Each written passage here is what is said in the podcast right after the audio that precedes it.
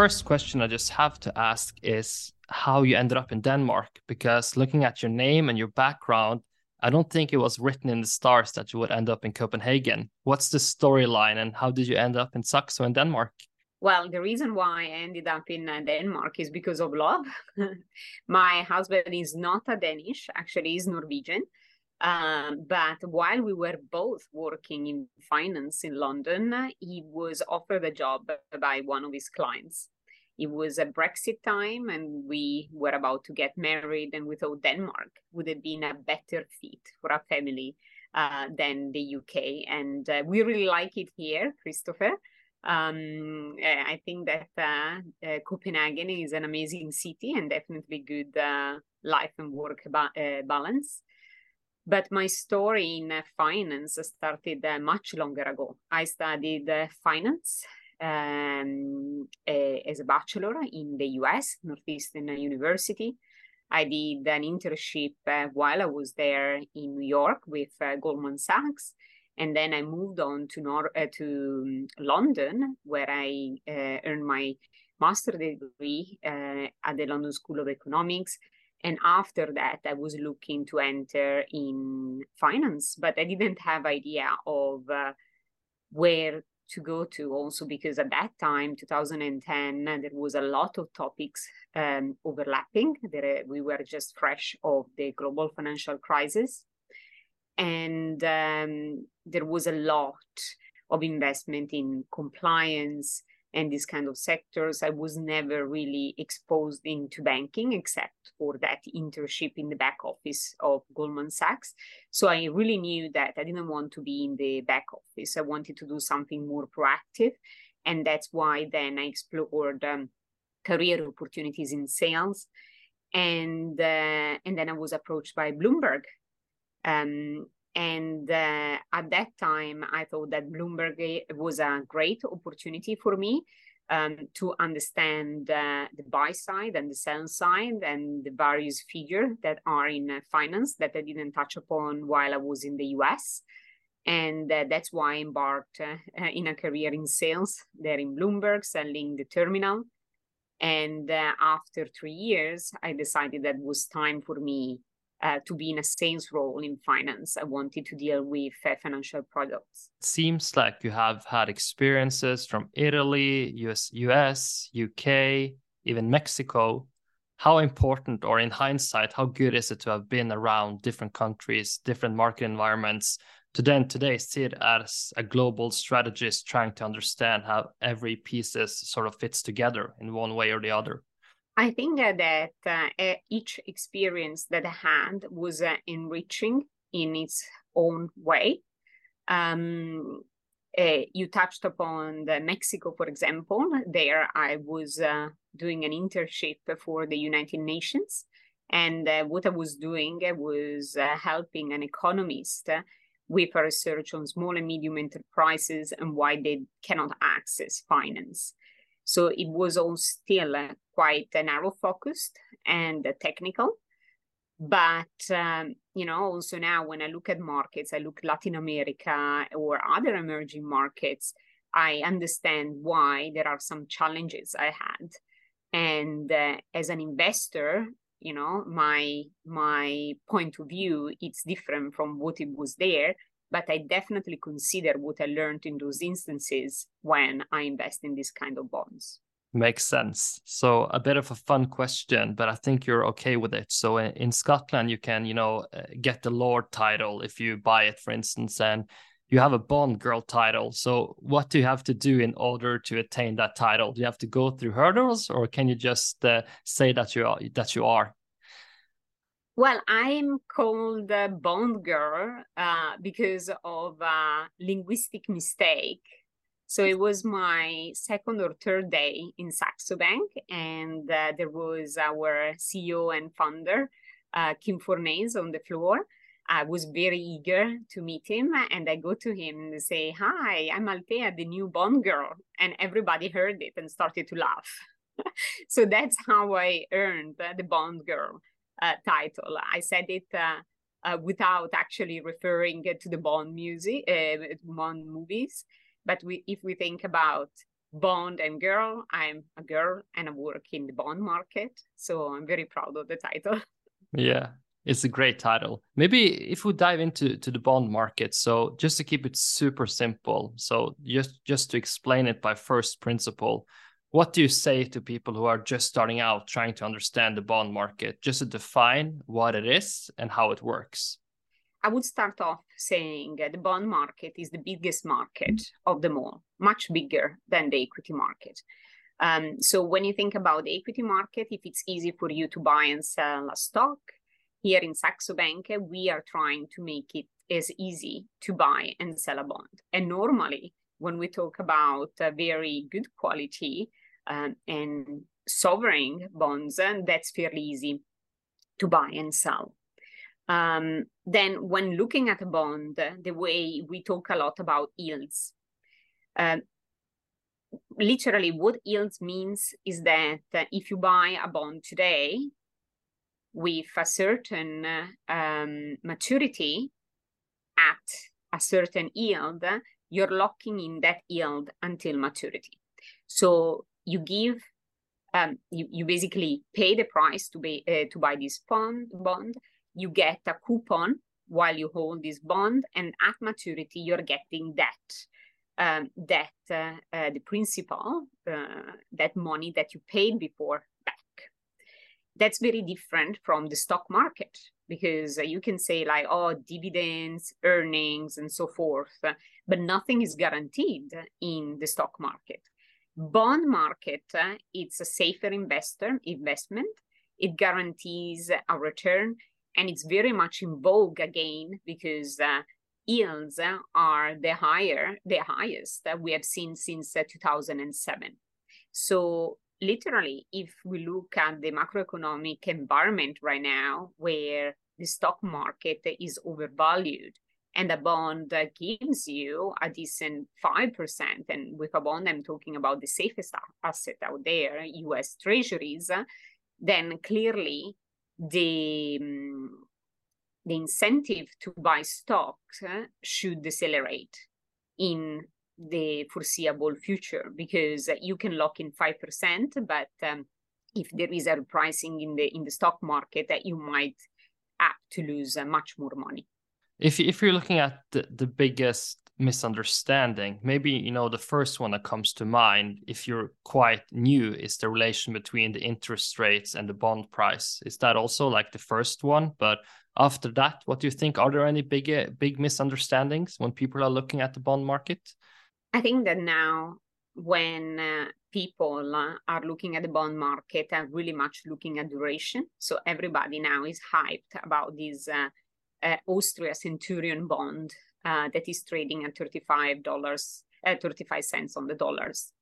Um, so basically that's uh, it's very important for people then to, to understand that the way that they're thinking about that is um, is very similar to how they think about the stock market they want to buy debt uh, bond because they think that if uh, central banks can't interest rates uh, that that valuation is going to go much higher uh, and therefore uh, they're going to make 40%. So basically, they are comparing it to a stock.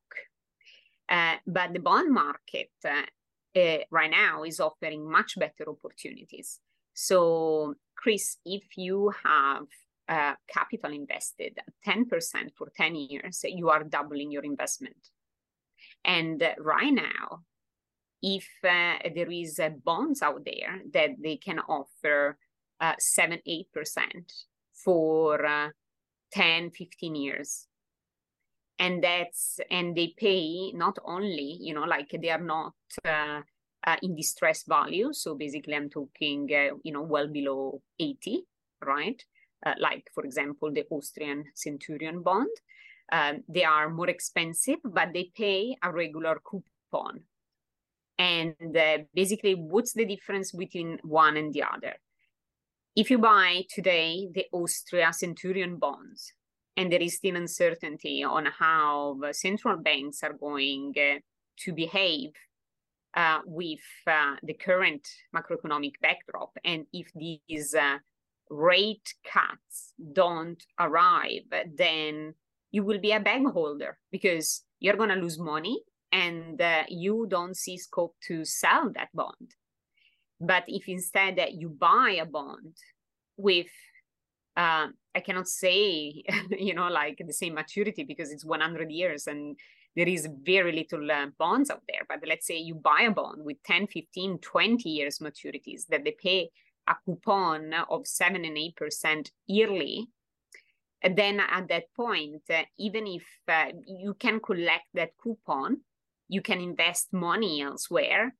And uh, at the same time, if inter- if central banks are going to begin to cut interest rates, even that instrument will gain, not only the Centurion bond, obviously at a much um, slower pace, right? Because the modified duration in, in a Centurion bond is much larger than in in a um, in a bond with a greater coupon. But still, they will be gaining in price, and you can still sell it at a premium um, while collecting these uh, coupons. So these are all uh, things that uh, need to be considered when uh, buying uh, bonds. And I think the duration topic is very hot right now. I'm on Twitter. Everybody talks about the duration. Everybody wants uh, the Austrian Centurion bond. Um, and I don't believe that at this point in time, a lot of people make the comparison with with a bond with uh, a, a different kind of profile like the one I said and described. It's a great example. I think you you had one video out on Saxo where you broke down why to invest in bonds and what to consider. And you, I think you said that one of the risk factors is the inflation risk and the interest rate risk. Can you just explain that with simplicity for people? So, because today it seems like the narrative is that of course you should buy bonds now if you compare it to 10 years ago and all the macro things going on so but still there's no free lunch right so is those two the typical risks that people just need to understand before buying bonds so when we talk about inflation risk and interest rate risk we talk about uh, monetary policies from central banks and obviously inflation risk what we talked about uh, in the past year is inflation risk. When you look at uh, sovereign bonds, normally you look at nominal yields, right? If inflation is high, that nominal yield will be eroded by inflation. And central bank as, as a consequence, because their first mandate is to keep inflation under control, will also need to hike rates, exactly like we have seen in the in, in the past uh, uh, year and a half. So what's uh, why uh, this is important uh, whoever bought us uh, treasuries uh, or european sovereigns bonds last year um, has uh, seen the total return of their assets falling massively, right? But um, when you look, for example, at corporate bonds, right, they have another component to it, which is the corporate spread.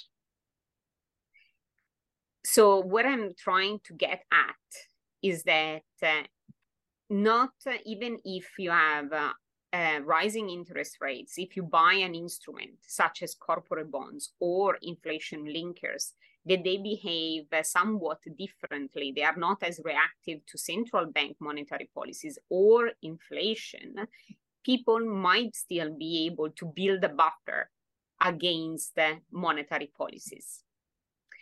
So right now we have uh, real interest rates in the US above uh, 2%. I think 10 years, 2.5%, and the very front part of the yield curve around 3%.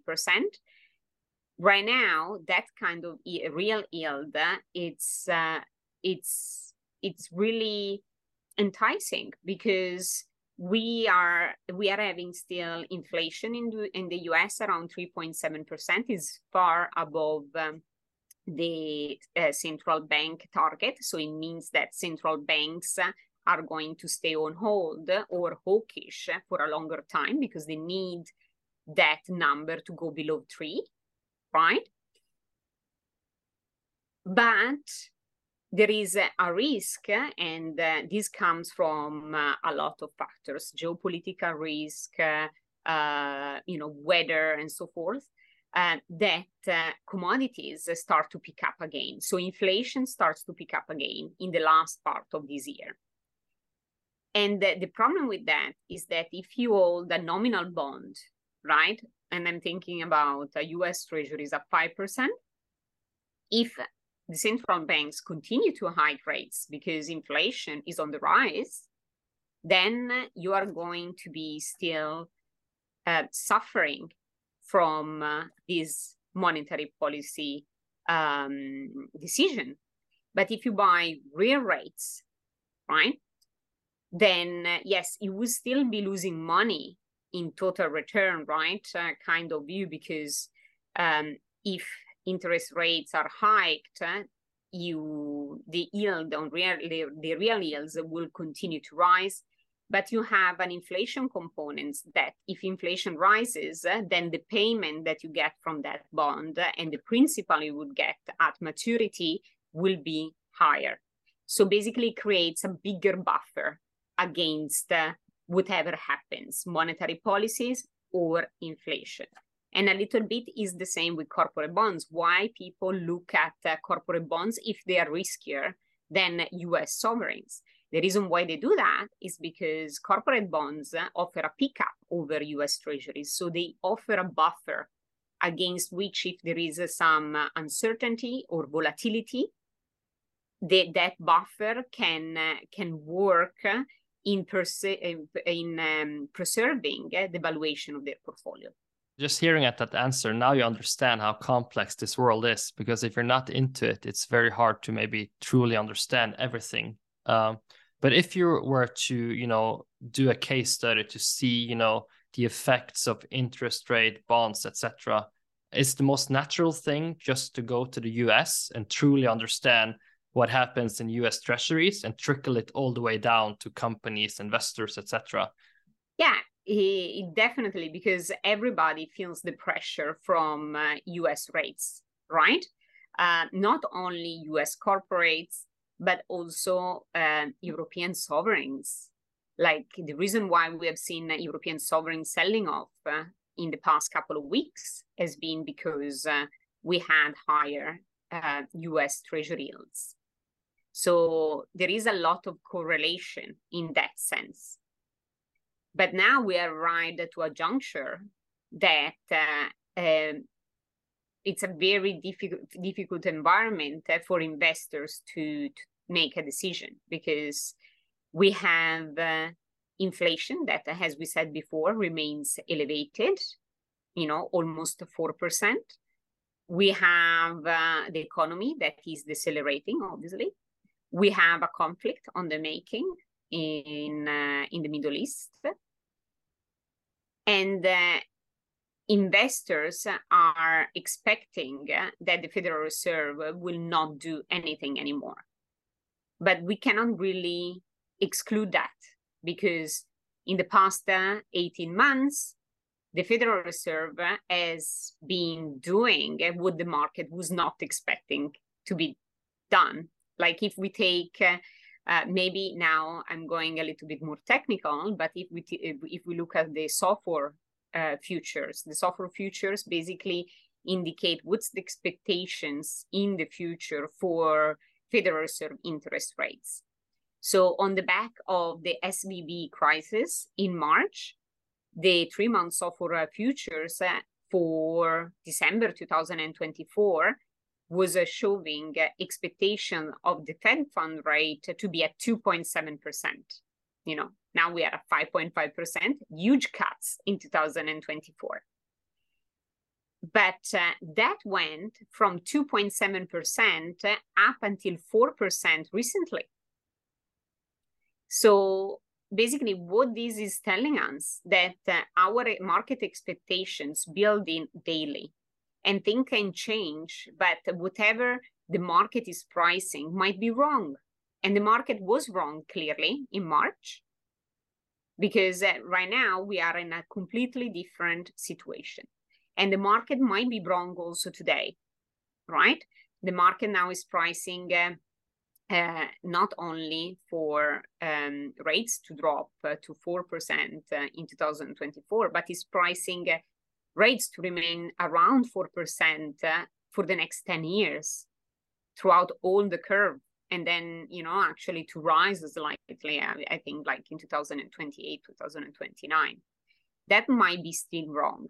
So, as an investor, it's very important to understand uh, where are uh, markets contradictions and try to trade with them interesting. I'm just uh, thinking when you're expl- explaining this that you know so many people always try to predict the future and looking at the data they have today to make an analysis on what will happen you know in five months and 10 months etc giving all the data you have in your head and all the things you have seen how hard is that exercise to predict with certainty what will happen even in bonds and thing you and and in you know instruments you would think is a bit more stable than maybe a volatile stock i think it's impossible uh, chris.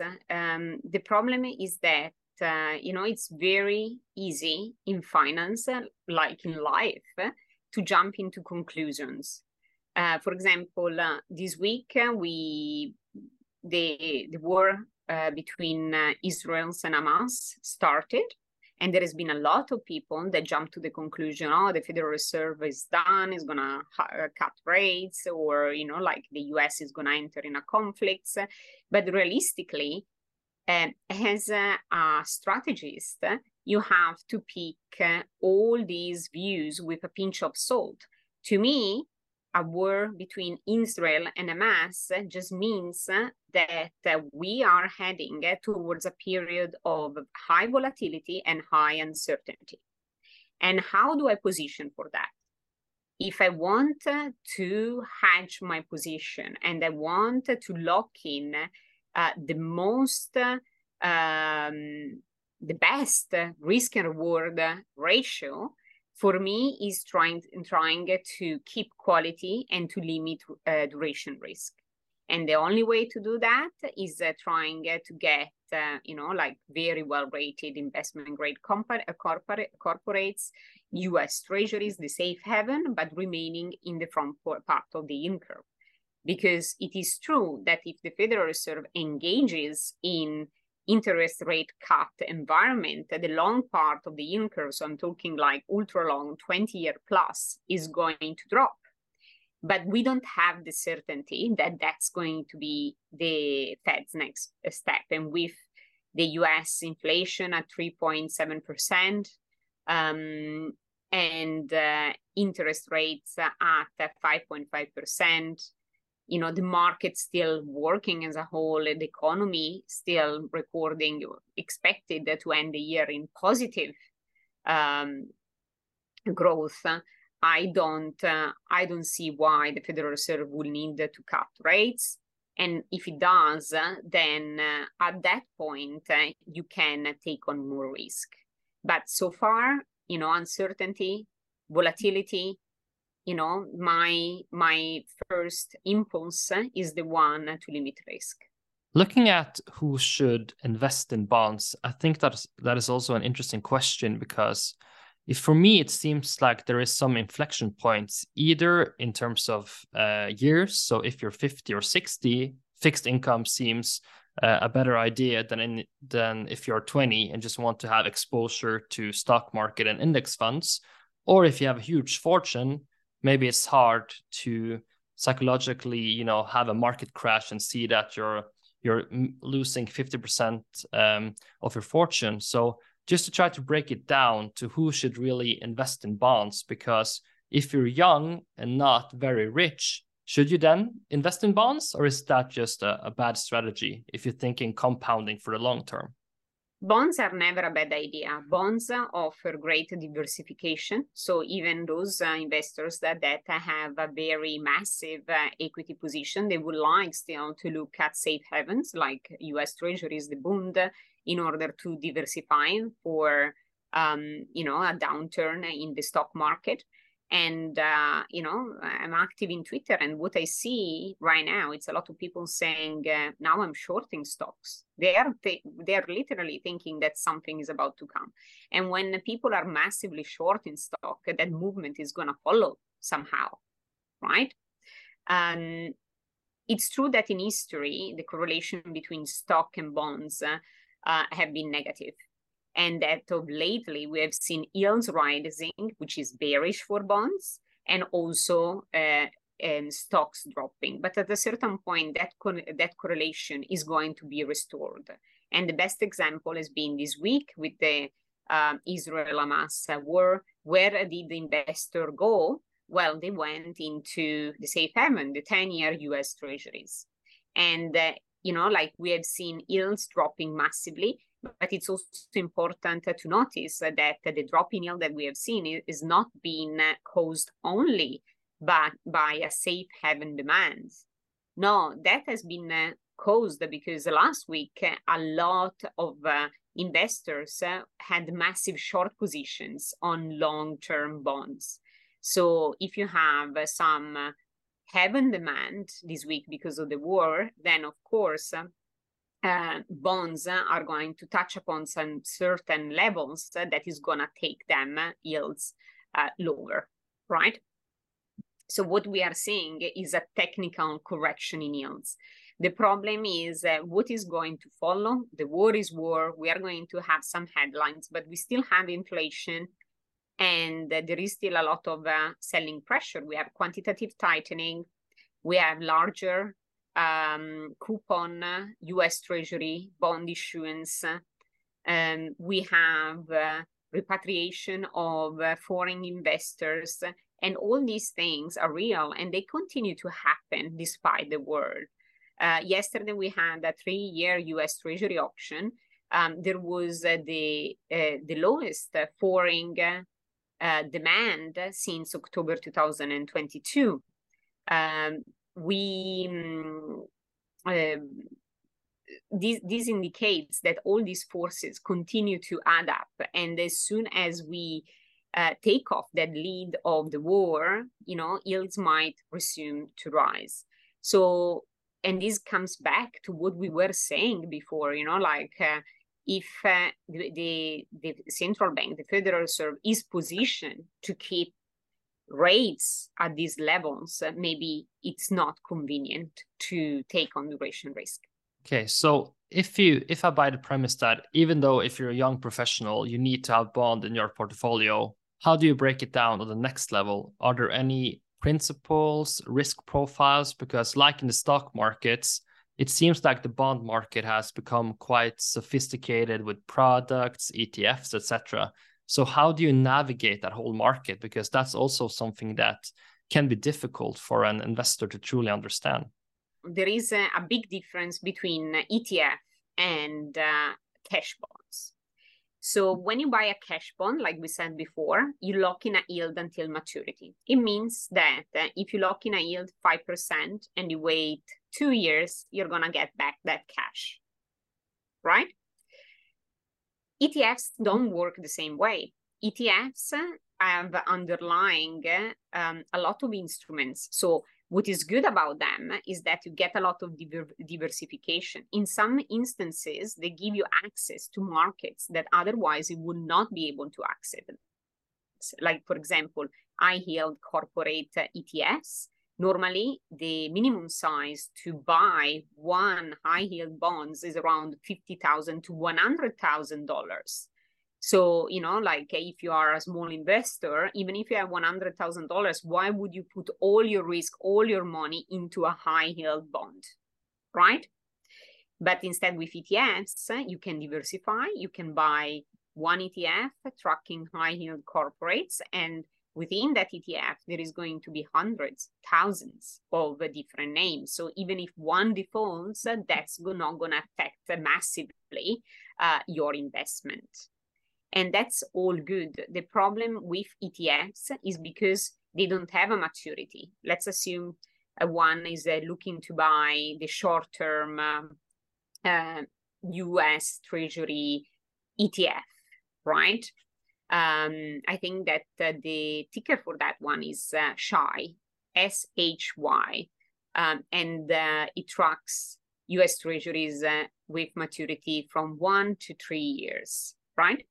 So, what does that mean is that uh, the portfolio manager of that ETF will constantly buy and sell US treasuries in order to keep uh, the, the, the maturity, the duration of that ETF in check because you don't want to be too short. There is another ETF with a maturity of less than one year, and you don't want either to be uh, long. The problem with that is that you cannot really manage, uh, manage interest rate risk because if interest rates rise, you cannot just uh, keep your investment there and get back cash and maturity. The total return of all the ETF is going to be affected. And once that you sell it, you're going to pay for interest rate risk. But being said that, what is uh, good to know, and that goes back to our earlier conversation, is that uh, we might have reached some sort of peak in interest rate. Uh, okay, there is still re- uh, the risk that the Federal uh, Reserve might hike again. Okay, how many times? Once, twice. We definitely are not going to see the Federal Reserve, hopefully, because otherwise it's going to be a completely a complete uh, blowout.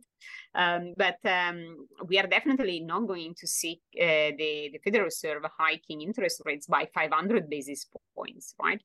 So what I'm trying to say is that as interest rate peaks, the ETFs become a better instrument to diversify, to de- take exposure to um, specific parts of the market. And in some cases, like, for example, investment grade, um, corporate uh, ETFs uh, can create also a buffer because there is that credit spread component that we were talking about uh, that uh, might uh, uh, provide a buffer against rise in interest rates.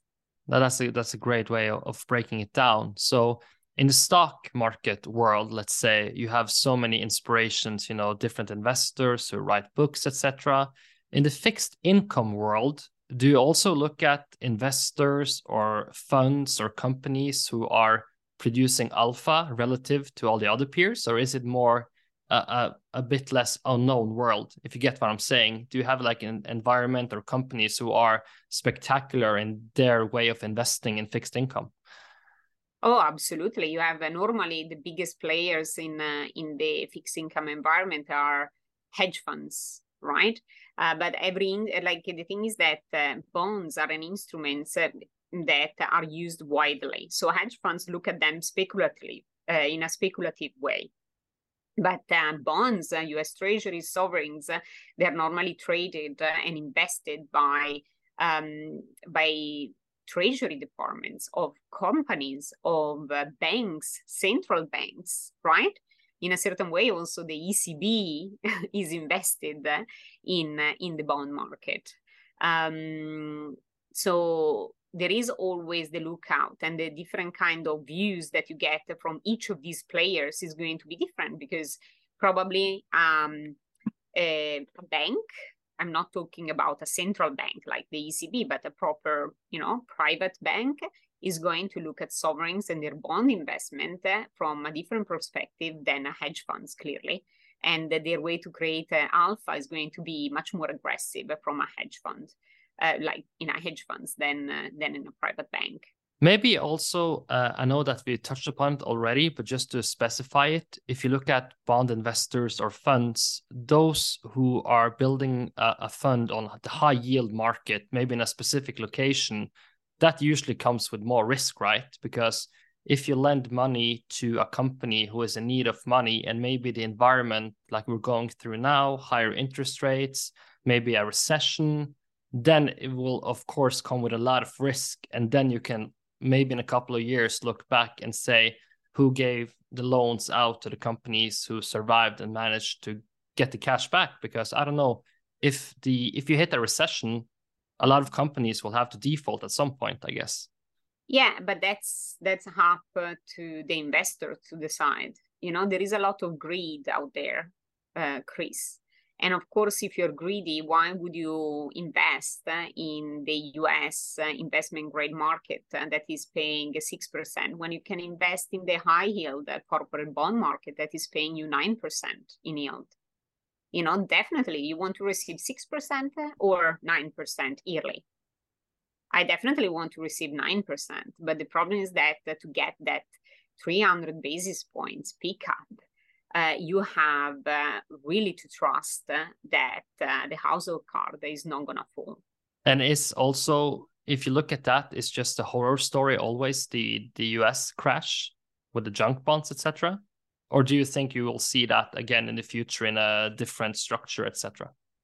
It's very hard to see what is coming but uh, we can definitely talk to about what we have seen in the past year and what we have seen we've seen uh, a banking crisis some somehow uh, in uh, in the uk uh, during the mini budget crisis in september because uh, with rising interest rates a lot of derivative positions um, you know, triggered margin calls, and a lot of pension funds didn't have the money, the cash to cover it up.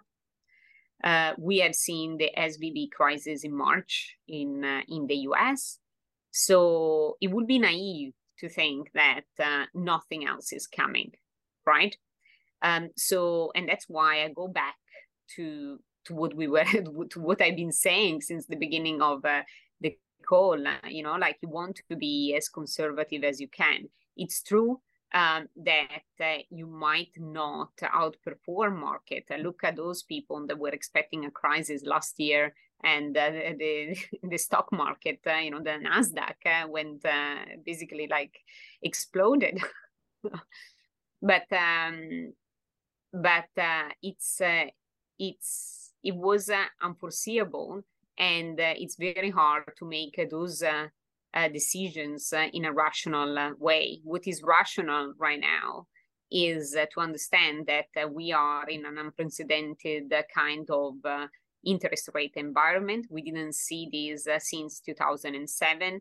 Um, in 2007, that was followed by a very deep crisis. If we look at other environments, when the Federal Reserve has hiked, not only Federal Reserve, but also the ECB we've seen that everything has, fall, has, has been followed by some sort of crisis.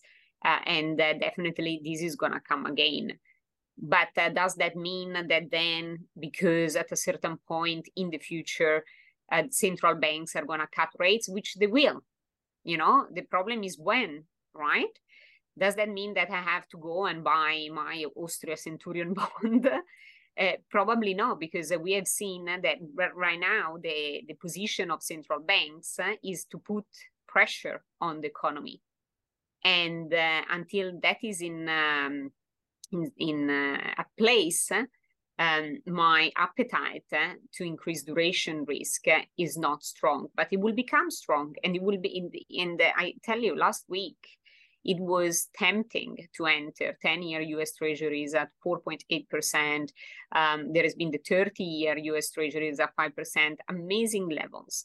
Amazing levels not only for speculators, but also for buy and hold uh, uh, pension fund kind of uh, uh investors that they want to secure, you know, like solid yield, risk free for the next uh, 30 years. It made absolute uh, sense.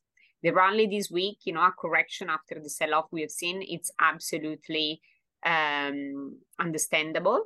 Uh, my question is uh, can it last? Can it last? Obviously, it's helped by what is happening in the Middle East. Um, yes, it could last, but uh, you know, like I want to see that CPI print going lower um, even though it, there is a, a, war in the Middle East, because war means uh, higher inflation, but also means bigger spending, and bigger spending comes with uh, more bond issuance. So both of them are bearish for bonds. But I, I think you your summary is spot on. And also, when you're talking about these returns you can lock in, there are sort of unprecedented looking ten years back. You know, so maybe people should realize what a good opportunity is when it comes around. Uh, just some some fun questions to end the conversation with because one of my favorite reports uh, comes from Saxo every year, and it's about outrageous predictions. I know you can't share what's going to be there, but can you tell a bit about the report? Uh, why it is important to think uh, scenarios that may not happen, but like you said, you need to also uh, expect unexpected at times. So, can you just explain a bit how that report works and when it will be out? It will be out. Uh, normally, it's out in December, beginning of December, and uh, we are currently uh, working on it. No spoilers because I cannot. but uh, the the reason why we produce it every year, and we are quite proud about it, is that uh, we put forward some uh, scenarios that investors will be outraged with. You know, they would never position for them to appear, but uh, somehow in history showed that uh, they might happen. Like, for example, Brexit. Um, it was one of uh, the team's outrageous predictions uh, in 2016, I believe. Um, that or before 2015, obviously, because uh, if Brexit was 2016. But um, it's just a brainstorming to understand uh, um, not brainstorming is just a different way to look at markets uh, and to understand that uh, the rug can be pulled uh, out from our feet any any time in the future so um, one can feel strongly about their Austria Centurion bonds, and this week is going to be like a perfect uh, investment to hold. Uh, but uh, when that goes the other way, it can go fairly quickly and it's not only i'm so sorry. I think that i have been i've been uh, bothering all the people uh, holding uh, this bond. It's not about the austria centurion bond um, but uh, it, it's about all investments. Like for example uh, you know, bull flattening, bull steepening, uh, bear, you know, like all this kind of positioning. Um, you can, it's very easy as an investor to enter into the market and start to love that position. You know like maybe the best uh, way to describe it uh, or the most the best comparison is uh, to look at tesla and think about all those people holding tesla they love their tesla right? And uh, but uh, realistically there has been ups and downs even there. So you know don't uh, don't get to love your investments. Don't love things that they don't give you back love. That's the main thing. It's important to look at them objectively and yeah. to understand that anything is possible and things can change uh, from one day to the other, exactly as it happened this week with the war in the Middle East. Well, that's a perfect ending. Thank you so much for taking the time. It was a pleasure having you on, and uh, yeah, very valuable lessons. Thank you, Christopher, for inviting me in. If you like this episode and the content we produce, head over to my YouTube channel. Just type in Christopher Vonheim. See you next time. All opinions expressed by Christopher Vonheim or his guests on this podcast are only their opinions and do not reflect the opinions of Vonheim. You should not treat any opinion expressed by Christopher Vonheim as a specific reason to invest or follow a particular strategy, but only as an expression of his opinion. This podcast is for informational purposes only.